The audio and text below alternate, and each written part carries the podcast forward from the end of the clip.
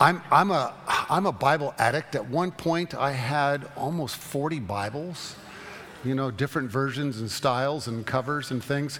When um, we decided to uh, take this call and come to, to Columbus, um, somebody uh, I, that I'm married to, who I won't mention out loud, um, said, you're, you're leaving behind most of your books, aren't you? And I said, I'd, I'd rather leave behind my children, which we did. Um, but I did leave behind about two thirds of my books, and uh, a couple of young preachers in Kansas City came through and just kind of, you know, like locusts in a field, just came and p- picked through all my books and took most of what I'd left out, and the rest got uh, picked up by a few church members and, and such. But and about half my Bibles too um, uh, were left, left behind, but I still have a lot. So if you've got a, if you need a Bible, we've got free ones back there. I've got a couple of extra ones in my office. Be happy to uh, give to you if anybody wants a Bible. I'm really thrilled. I don't know how. I don't see Christy here tonight. I don't know how many Bibles we've ordered and given away, but we just keep ordering sets of 25, and a week or two later, do you know, Pam, how many Bibles we've given away total at this point? Uh, like 100? Is that, is that a preacher number? Is that close? I don't know, some, somewhere between one and 100 anyway. But every, every time I look at my email, it's like we've ordered another 25 Bibles because we've given away so, so many. That's kind of a fun thing to do. All right. Um, tonight we're going to be, uh, if you put that first slide up for me, Stuart, that'd be great. We're going to be looking at what um, sometimes uh, has been called uh, the w- wisdom literature and also has also been called more recently referred to as the writings. Here's a good quote from Adam Hamilton's book, Making Sense of the Bible. These writings appear in the heart of the Old Testament.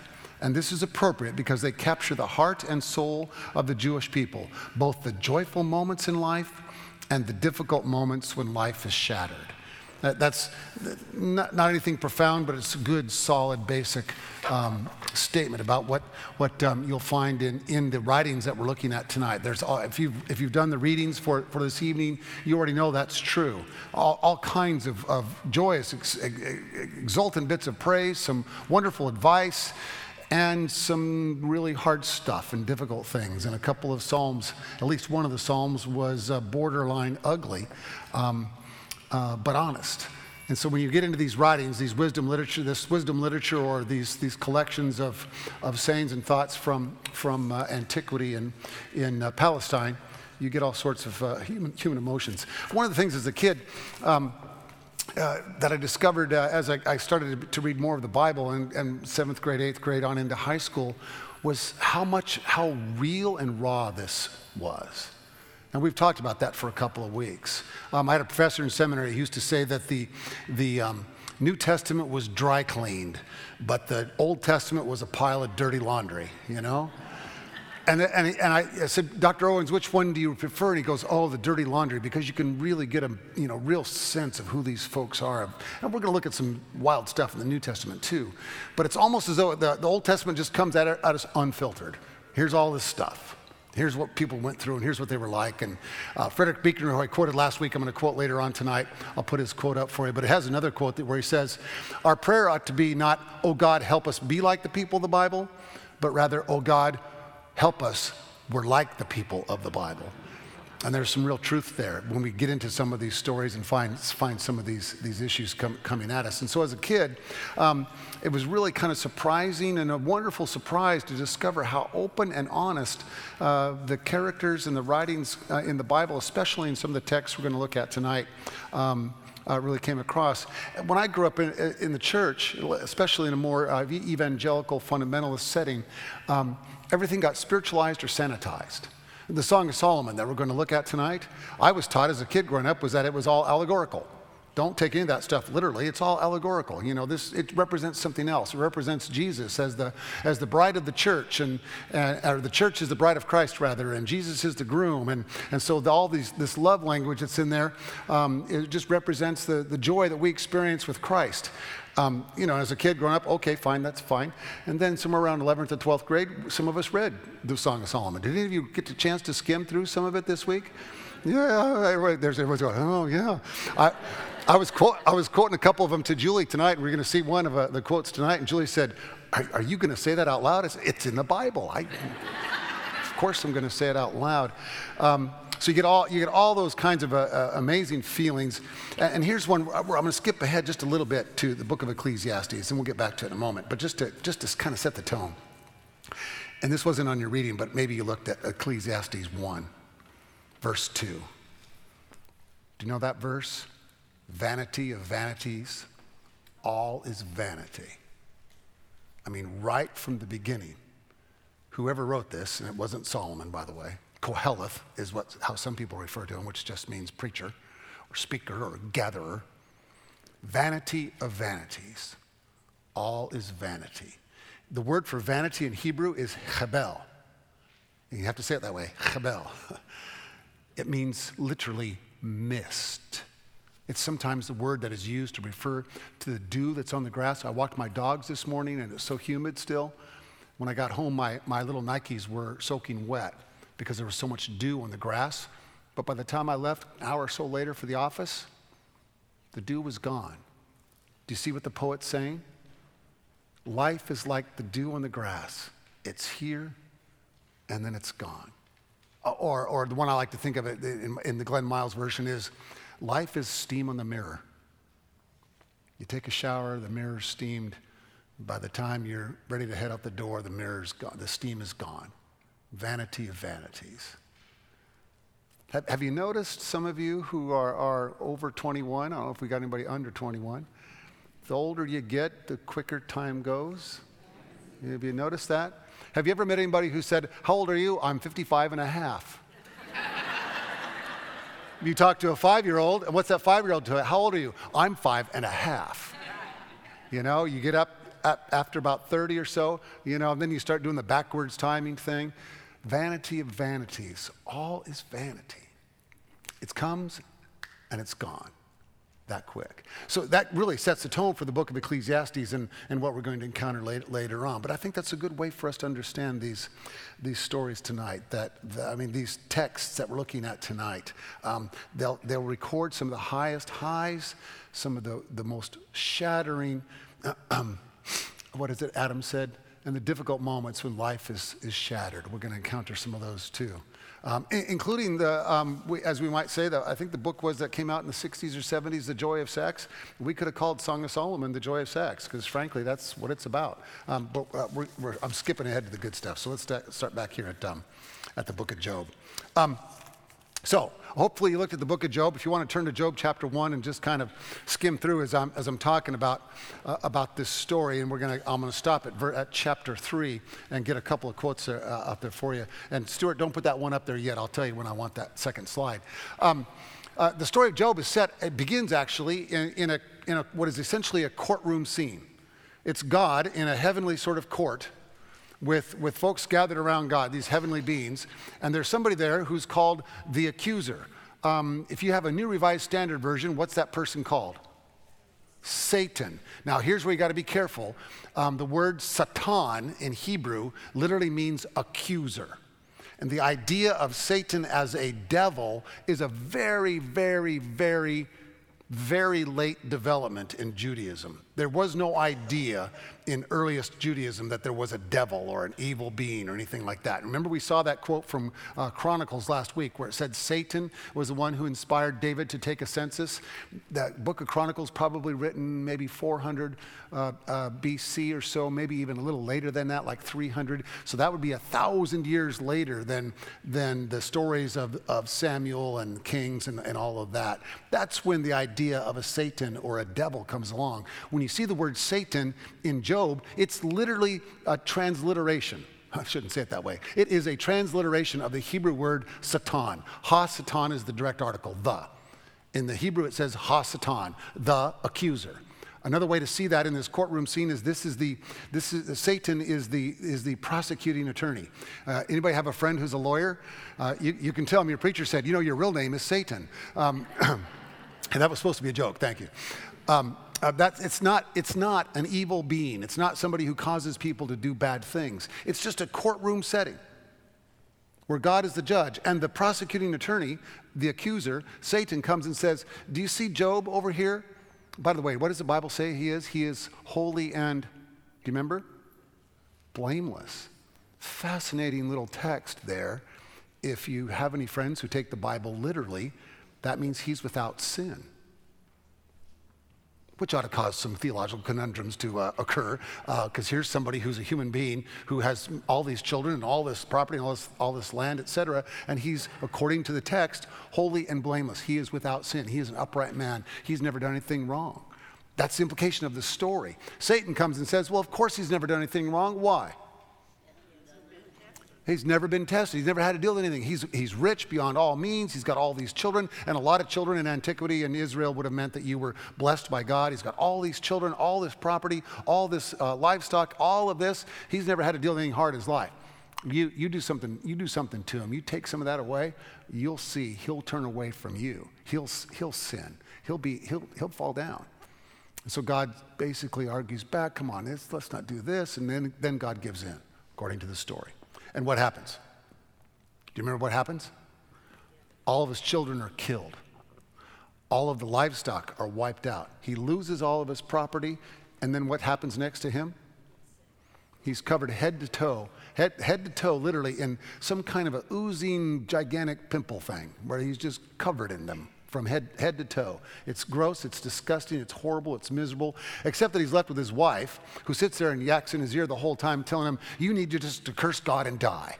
Uh, now, this is not exactly spousal behavior, uh, good spousal behavior 101. This is, this is pretty awful. And then, chapter 3, Job says, After this, Job opened his mouth and cursed the day of his, bo- of his birth. Let the day perish in which I was born, and the night that said a man child is conceived, let that day be darkness. Okay, to get the, to get the full sense of what Job is doing here, what he's saying. Oh, by the way, I want to back up just a second. One of the things I learned as a kid, you know, one of the questions that always came up about Job's story why, why, why do all the kids get killed? That's just terribly unfair, isn't it? I mean, I mean, Job's the one being tested, and all the kids are killed. You know what we were told? I remember this. I remember this like it was yesterday. It was fifth or sixth grade in a Sunday school class. The teacher said, "Well, it's really clear that they were partying too much, and because of their behavior." I, wouldn't. I, I ran past the beer section when I was a kid. You know, I'm not going to get caught up in that stuff. this text we just read. Uh, so, by the way, if you can't tell, that's total nonsense, that, that answer from that teacher. But there are folks still who preach that. You can still hear preachers preaching that. What Job is saying literally is he's taking the word God and saying, Damn the day I was born. Okay, I separated that so it wouldn't be as harsh to sound. He's saying, Just the hell with all this the language he uses there, in those, in, at least that the, the storyteller has him use, is essentially, I wish my mother had had an abortion. So when somebody says to you, Oh, I just have the patience of Job, read chapter 3. Because he's not patient. What he is patient, though, with is he never relents and gives in to the argument. Job is written against an argument that's really been around since the beginning of time.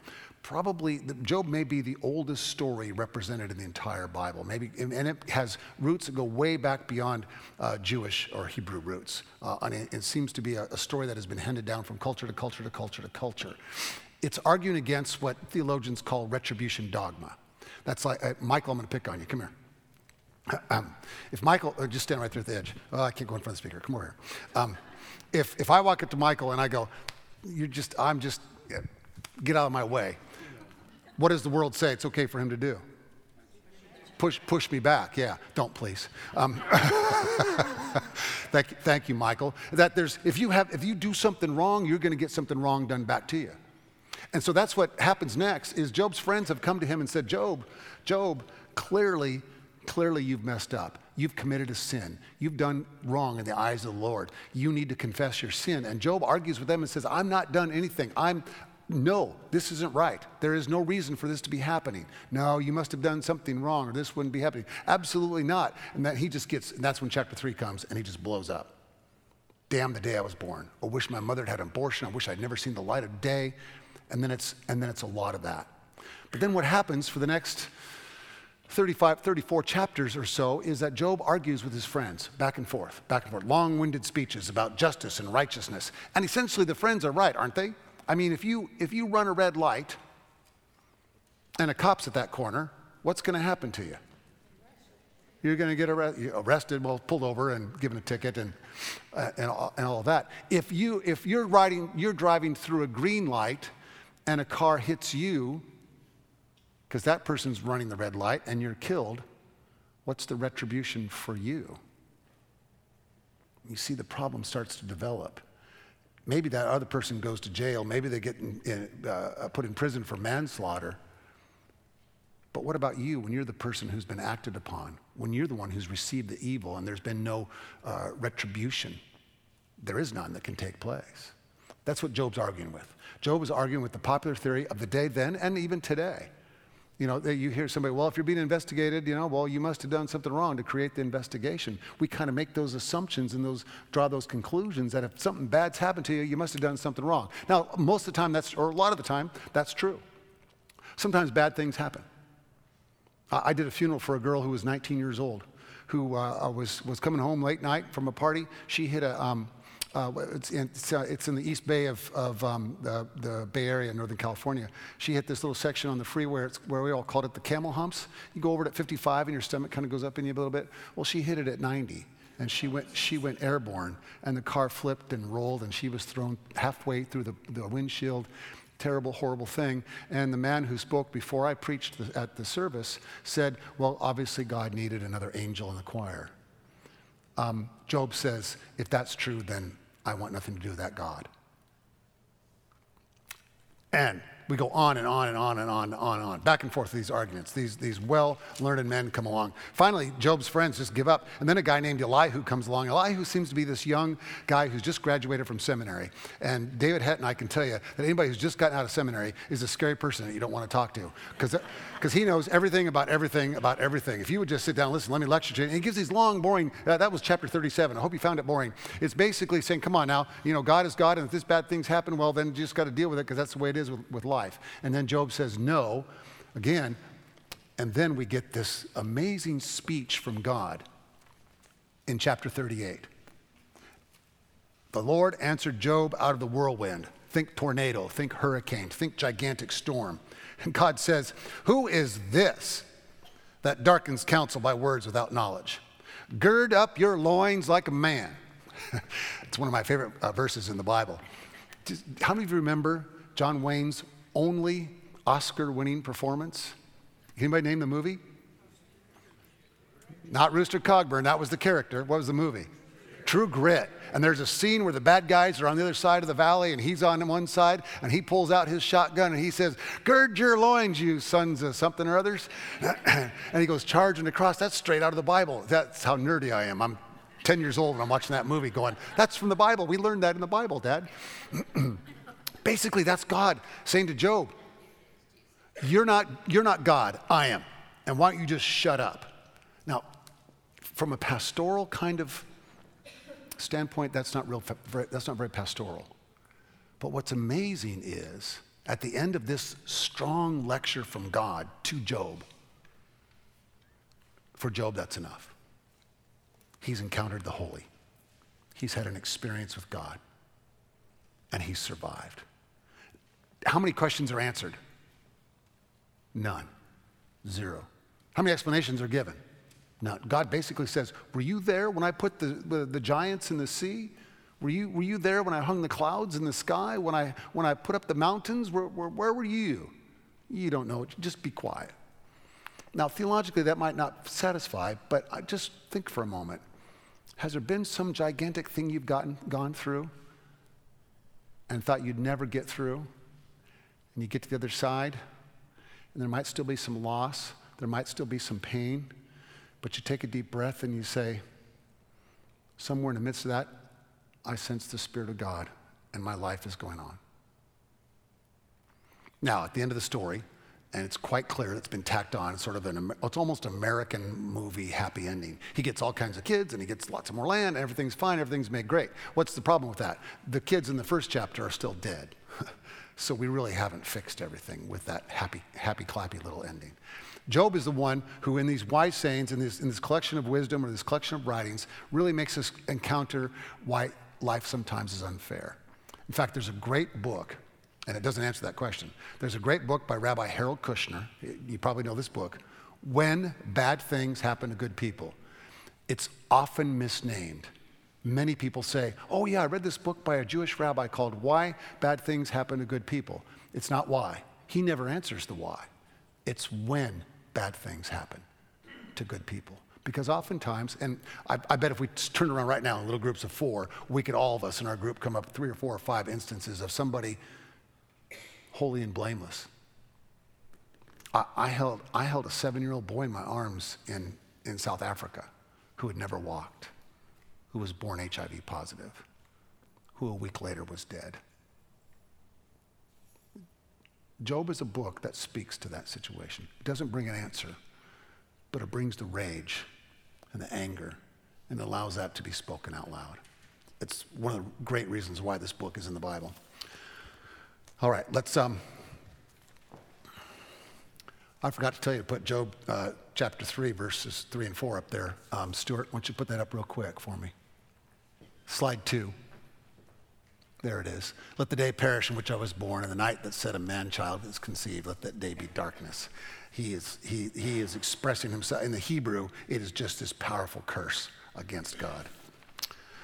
All right, we're going to look at the, at the book of Psalms now, and we really going to kind of need a little bit of up, uplift after uh, dealing with Job and, and, all that. Let's see slide number three um, now, Stuart, please. This is a quote from, uh, from Frederick Buechner, one of my favorite theologians, as you've no doubt already guessed. We learn to praise God not by paying compliments. Listen, this is such good stuff, but by paying attention Watch how the trees exult when the wind is in them. Mark the utter stillness of the great blue heron in the swamp. Listen to the sound of the rain. Learn how to say hallelujah from the ones who say it right. Just love that quote. That's from his book, Wishful, Wishful Thinking. We learn to praise God not by paying compliments, but by paying attention. And if we're paying attention, sometimes it leads to protest, to making sure things are right. You know, the American slaves were taught Christianity. And what, what story really did they pay attention to in the Bible? Exodus. Yeah. Let my people go. Let my people go. People who couldn't read or write, fact, it was illegal for them to read or write, heard the story. And what did they say? That's our story. When we're paying attention, we'll notice where there's injustice in the world as well as, as, as well as beauty. Okay, turn to Psalm chapter 1.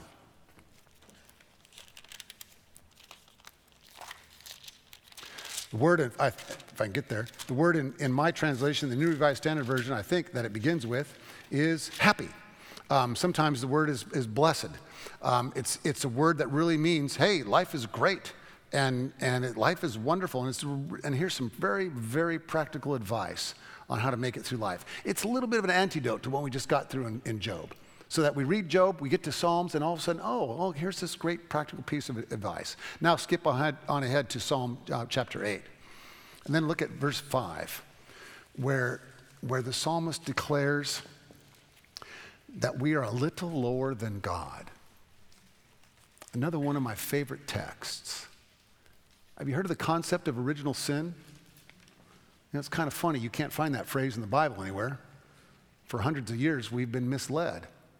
I believe in original blessing.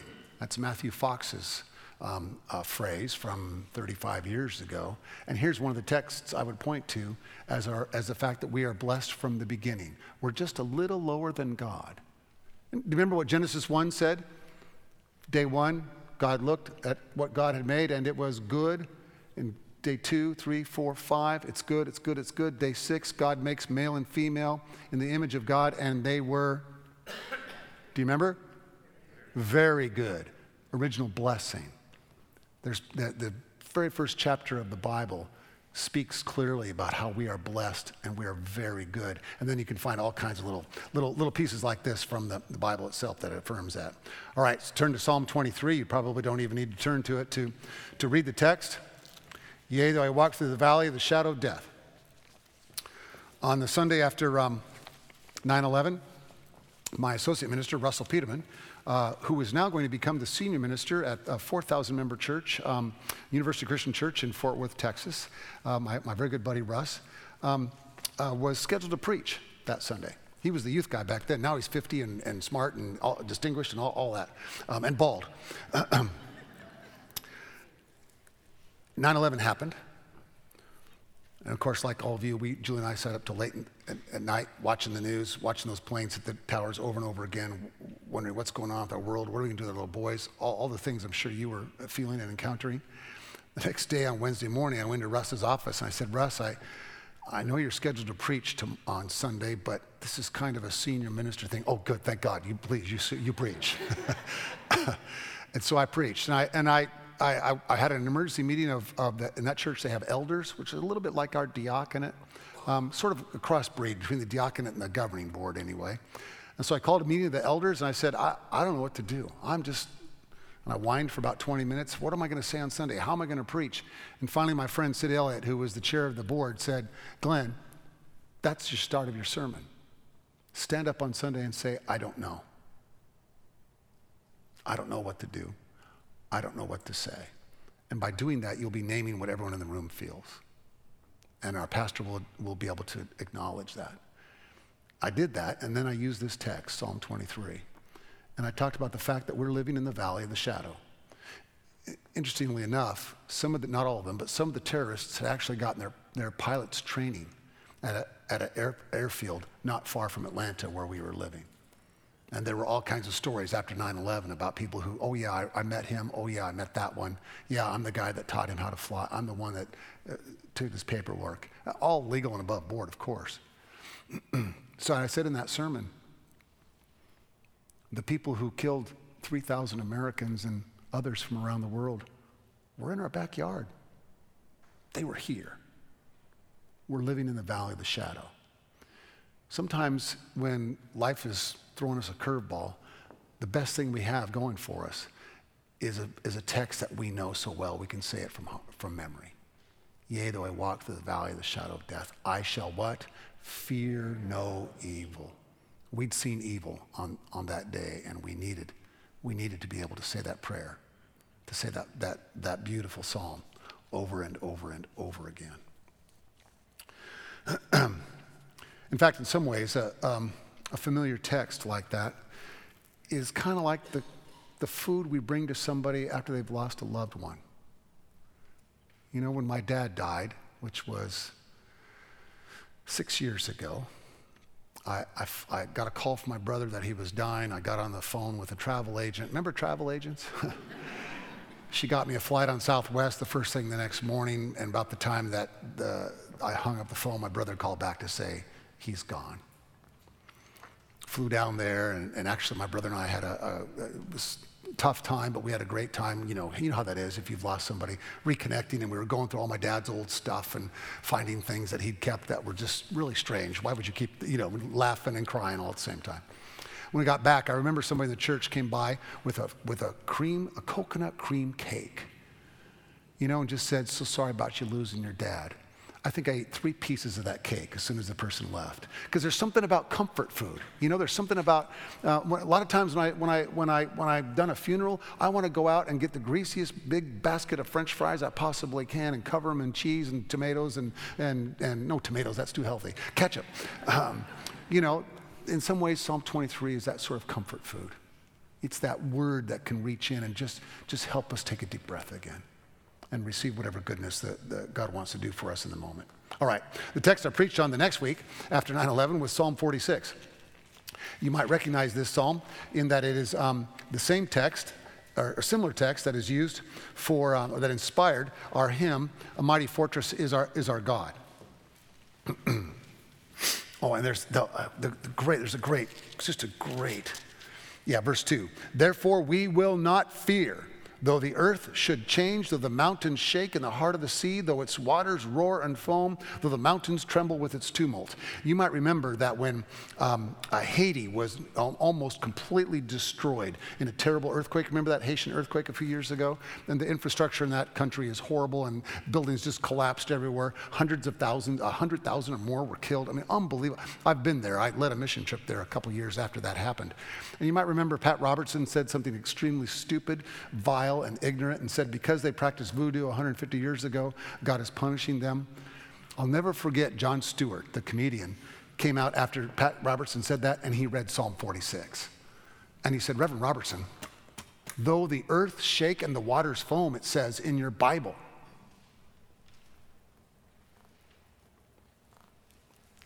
Sometimes we've got to rely on our own text in order to help ourselves make it through, make it through life. All right, here's one of the ugliest texts in all the Bible, maybe in, in um, um, any sacred text, honestly Psalm 137.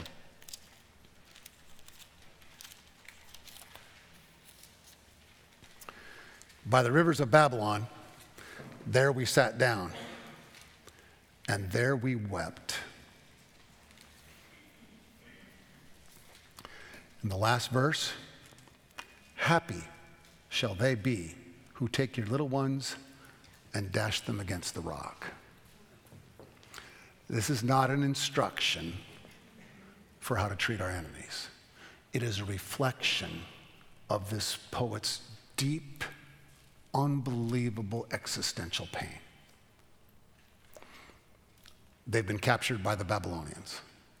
They've been dragged away from their, from their land. Anyone who was caught up in the war was killed. Anyone who was left over, especially a male, you know what they would do to make their point, literally? They'd find a strong tree in the village. They'd tear all the branches off of, all, all, all of the limbs off of a big branch on the side, make sure it was all stripped bare, file it down to a point. Take the man who might have been like sort of the head of the village or perhaps the head of the militia and while he's still alive, impale him on that branch. The person who wrote this, in all likelihood, saw that maybe dozens or even hundreds of times. So it's hard to judge. Have any of you been to the Holocaust Museum in Washington, D.C. or in Jerusalem? Julie and I went to the one in Jerusalem. You, you can't get through.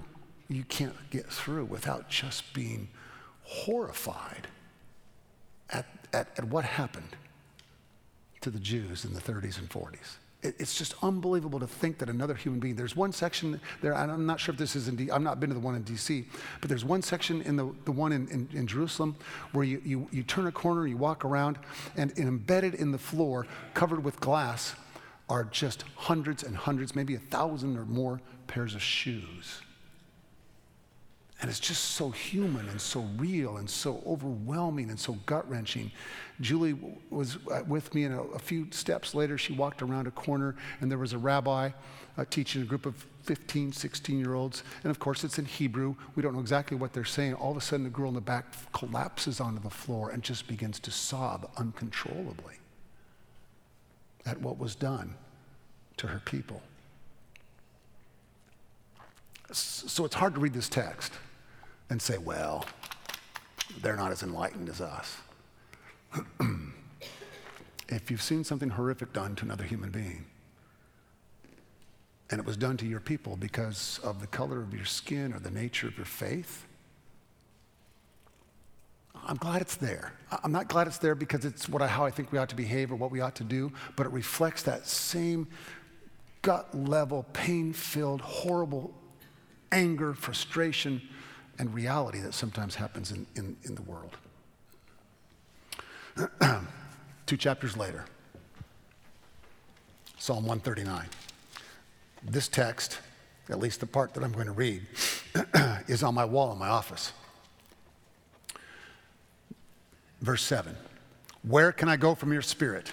Where can I flee from your presence? If I ascend to heaven, you are there. If I make my bed in Sheol, you are there also. What is Sheol? Anybody know? Place of the David, you studied ahead. it's the place of the dead. Sometimes it's translated as hell. That's not a good translation. But in a preacher's kind of way, that's not bad. Because what, what, the, what the psalmist is saying, when life is great and wonderful and perfect and everything's happy and the kids are behaving well and the dog is, is doing the right thing and not scratching up the carpet like our dog is doing, everything's all perfect and wonderful, life is great and God is present. And when you feel like you're in the place of the dead and your life sucks and you're in hell and it's awful and you can't imagine it getting any worse and you want to know where God is, the psalmist promises God's there. Do you know that story from Elie Wiesel? When he's in the prison camp during World War II, and there's a 12 year old boy being hung. But because he's stronger than the other two who are hung next to him, he survives the initial snap of the rope and his body wriggles and writhes in pain as he tries to fight against that rope around his neck. And someone says to Wiesel, Where's God? Have you heard this story?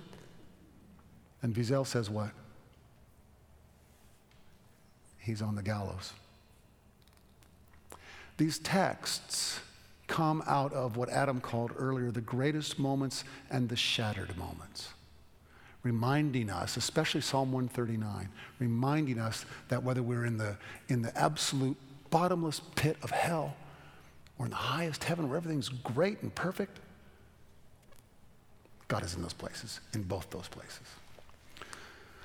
All right, let's, um, let's look at the book of Proverbs, which we kind of need right now after all that heavy, heavy stuff. Proverbs, may I confess a sin? No, it's not a sin, an unpopular opinion, perhaps. This is one of my least favorite books in the Bible. I, I, there, there, are preachers I know, and I have friends who are faithful Bible students. I was in a small group in, in, Kansas City that met on Wednesdays at a country club, and there's like half a dozen of us, and we'd read the Bible. And there was one guy, I swear, he could just pull, you know, Proverbs 21 6 says, and, you know, happy are the wise who always read their books ahead of time, or, or something. How do you know this stuff?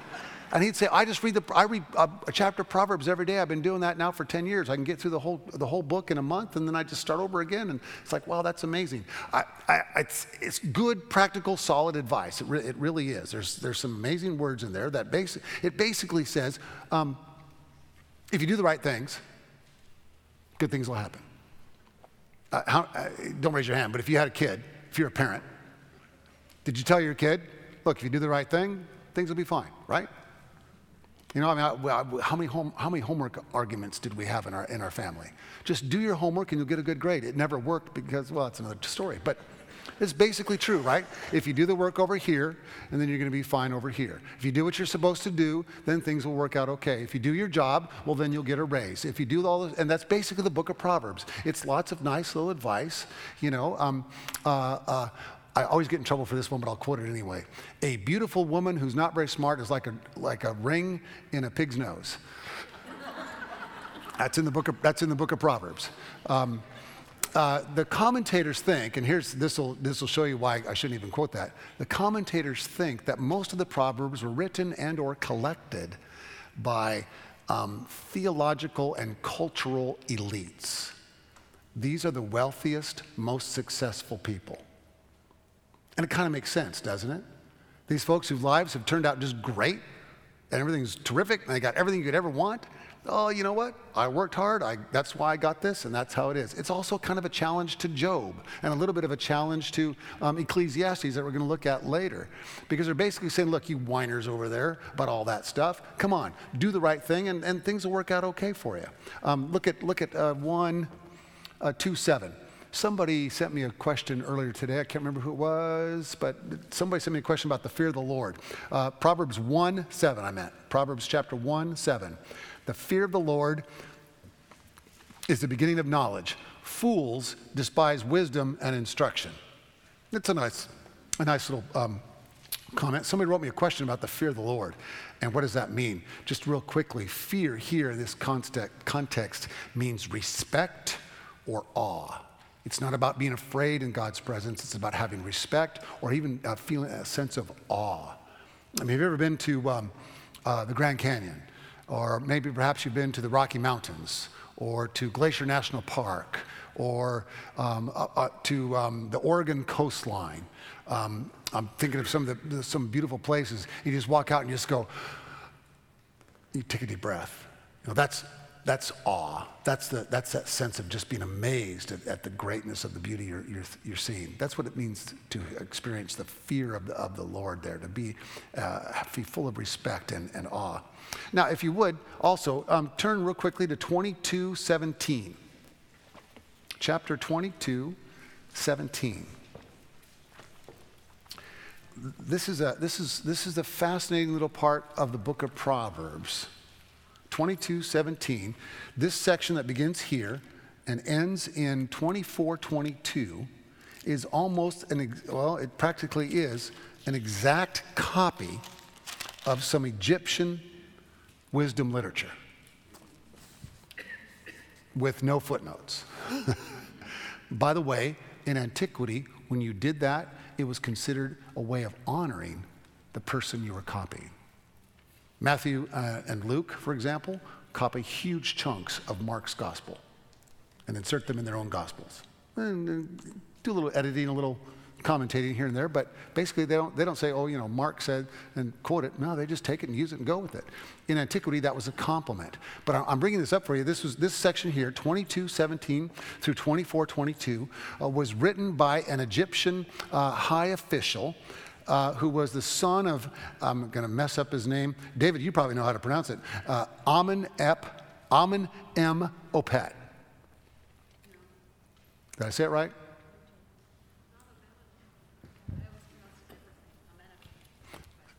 whoever it was, that guy, yeah. A M E N dash E M dash O P E T. Amen M Opet, something like that. Um, probably uh, around 13th century before Christ, 13th century BC. now, why am I pointing this out for you? One, it's a good Bible nerd kind of thing to, to discover.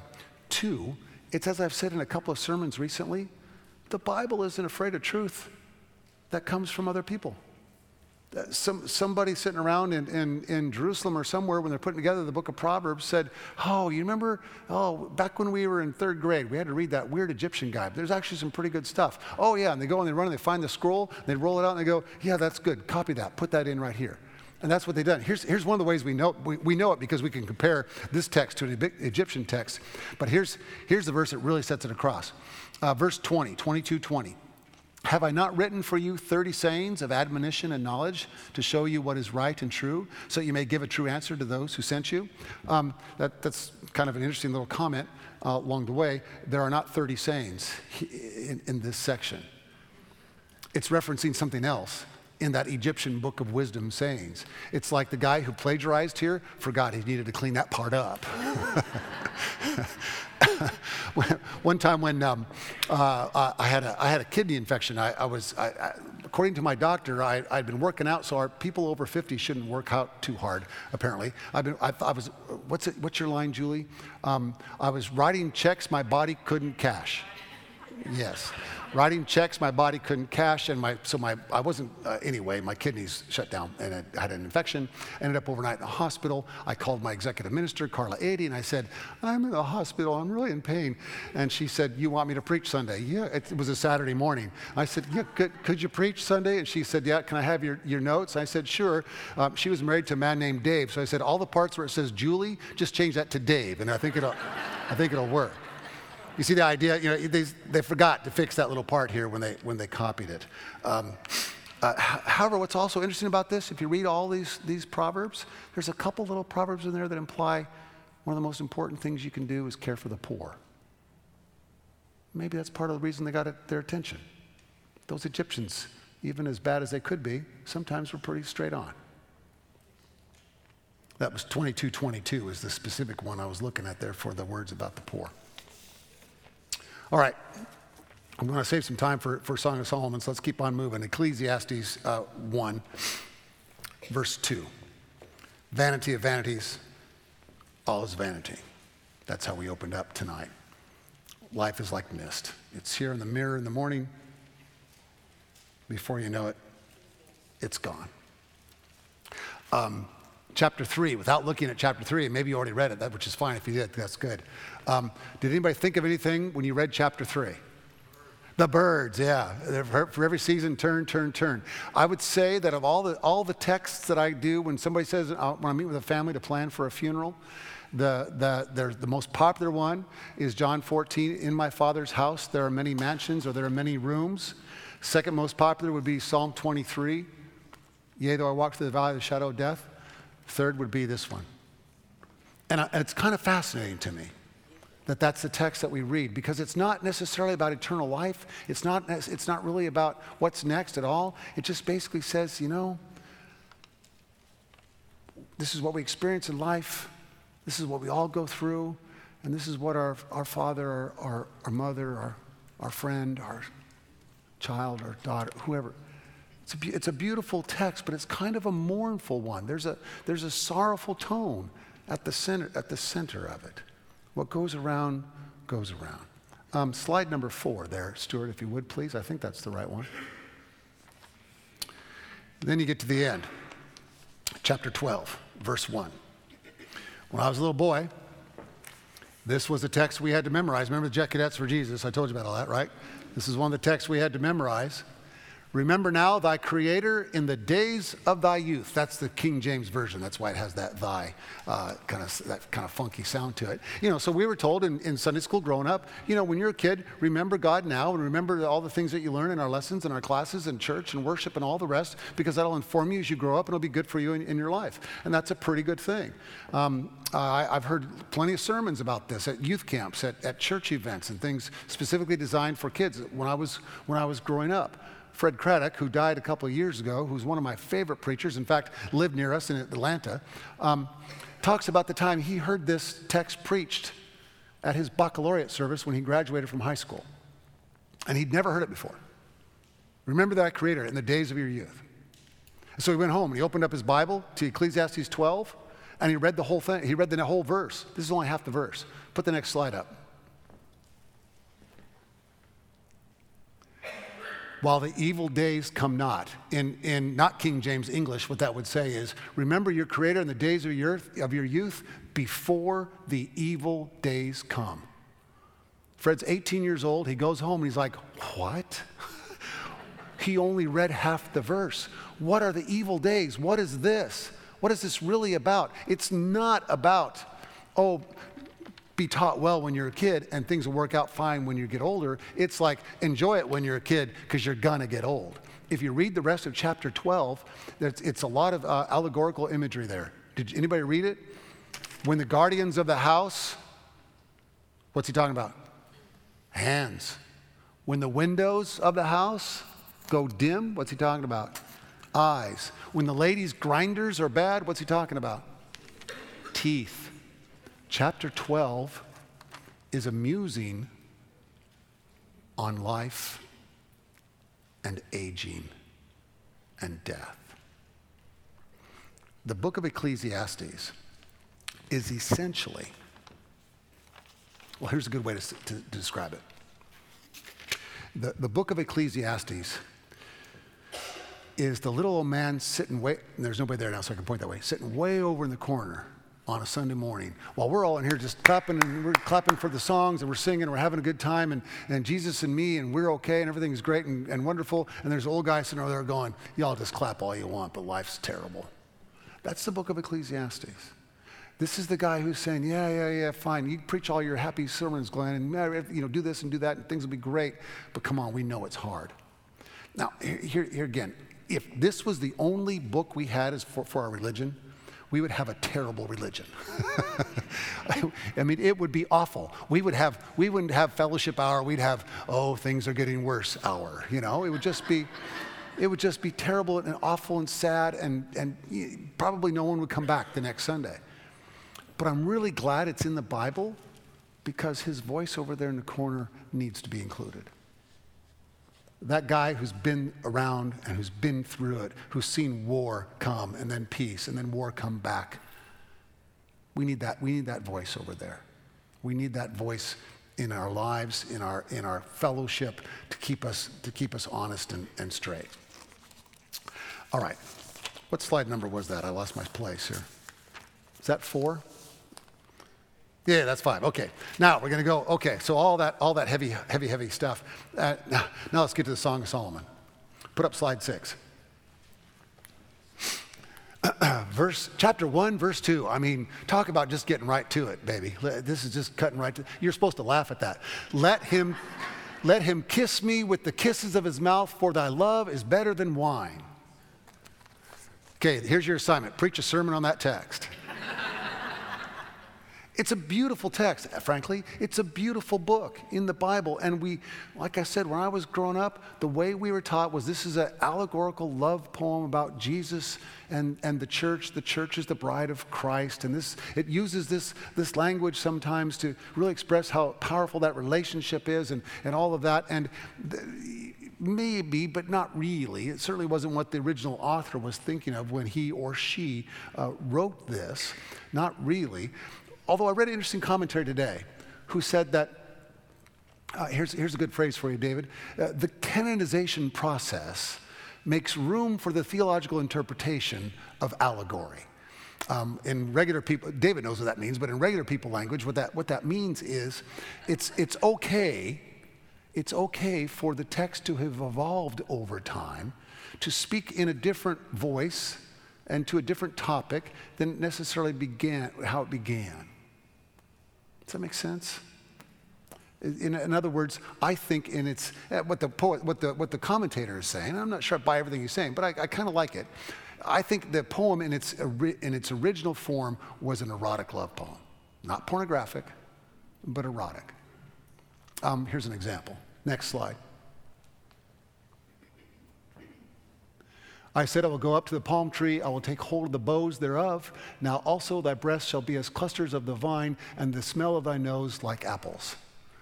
The part about nose smelling like apples, I don't get, but the other parts, I kind of understand.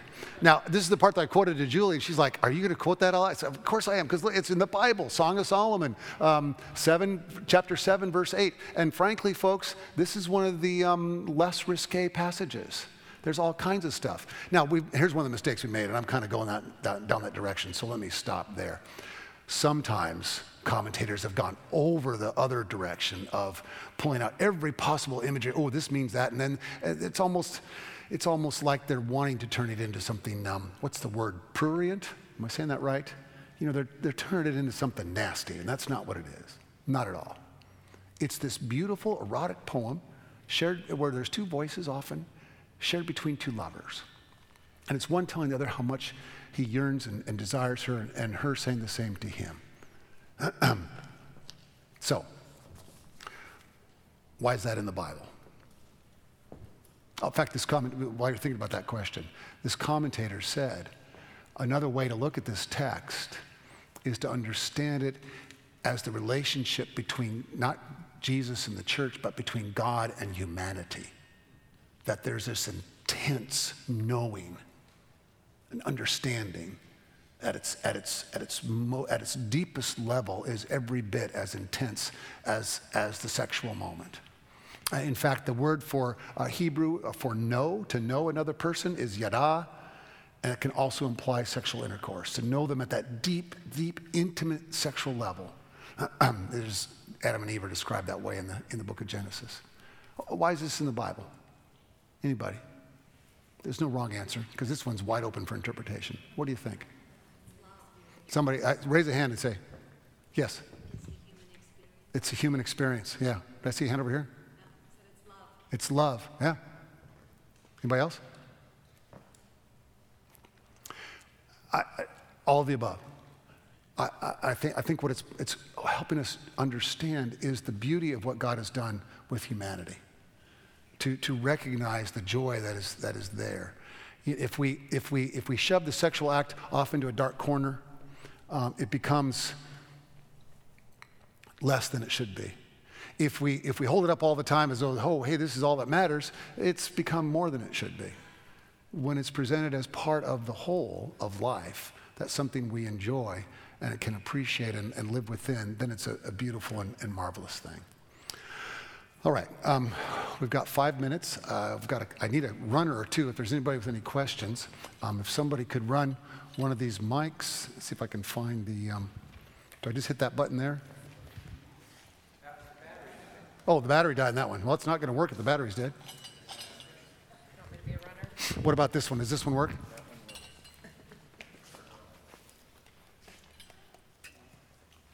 Let me, let me get your batteries. Okay, I'll let you do that. So while they're doing the batteries check, um, any questions? I can hear. I can hear pretty good up here. If anybody has a question, raise a hand and shout it out. Lots of heavy stuff tonight.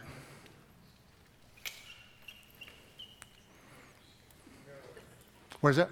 You already gave the answer. Oh, you already gave all the answers. I thought I saw saw a hand. Yes. Um, in my standard, under some of the Psalms, it says S-E-L-A-H, Salah.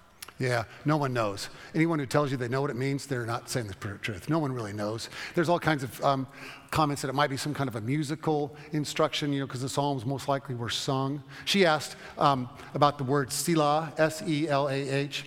Um, oh, I, no one really knows. There's all kinds of answers that, that people have come up with. It might be this, it might be that, it might be a musical kind of thing. Maybe it means pause. Maybe it sings sing with joy. No one knows. That's the, ultimately what, what it is. And by the way, I didn't get into a lot of this. Um, uh, in terms of authorship, um, David gets credit for writing the Psalms. Uh, Solomon gets credit for writing the Proverbs and Song of Solomon and um, uh, Ecclesiastes. Um, again, in antiquity, sometimes you would take a famous name and put it on your document. And in fact, there's some, there's some early church letters that are attributed to Paul or Peter or John or other people that are, we're pretty sure were not written by those apostles directly. Their name was just borrowed This is a way of saying, oh, this is pretty good stuff. So when you see Song of Solomon, I mean, two chapters were stolen from Proverbs, so we know that Solomon didn't write those. Or three chapters were stolen from Proverbs. We know he didn't write those. We don't really basically know who wrote these. And in fact, almost all of these texts Job's the hardest one, but most of them, um, you can see there's been emendations and corrections and edits and changes over time, and how it was originally and how it ended up when it got in the Bible was were not the same two same things at the very beginning. Any more questions? Y'all been great. Let's stand up and have a prayer. We'll be done three minutes early.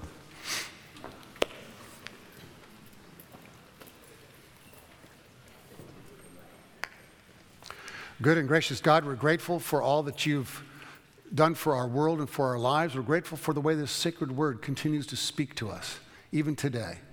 Allow us to continue to keep our minds, hearts, and hands open so that we may understand, so that we may love, so that we may serve. In Christ's name, amen.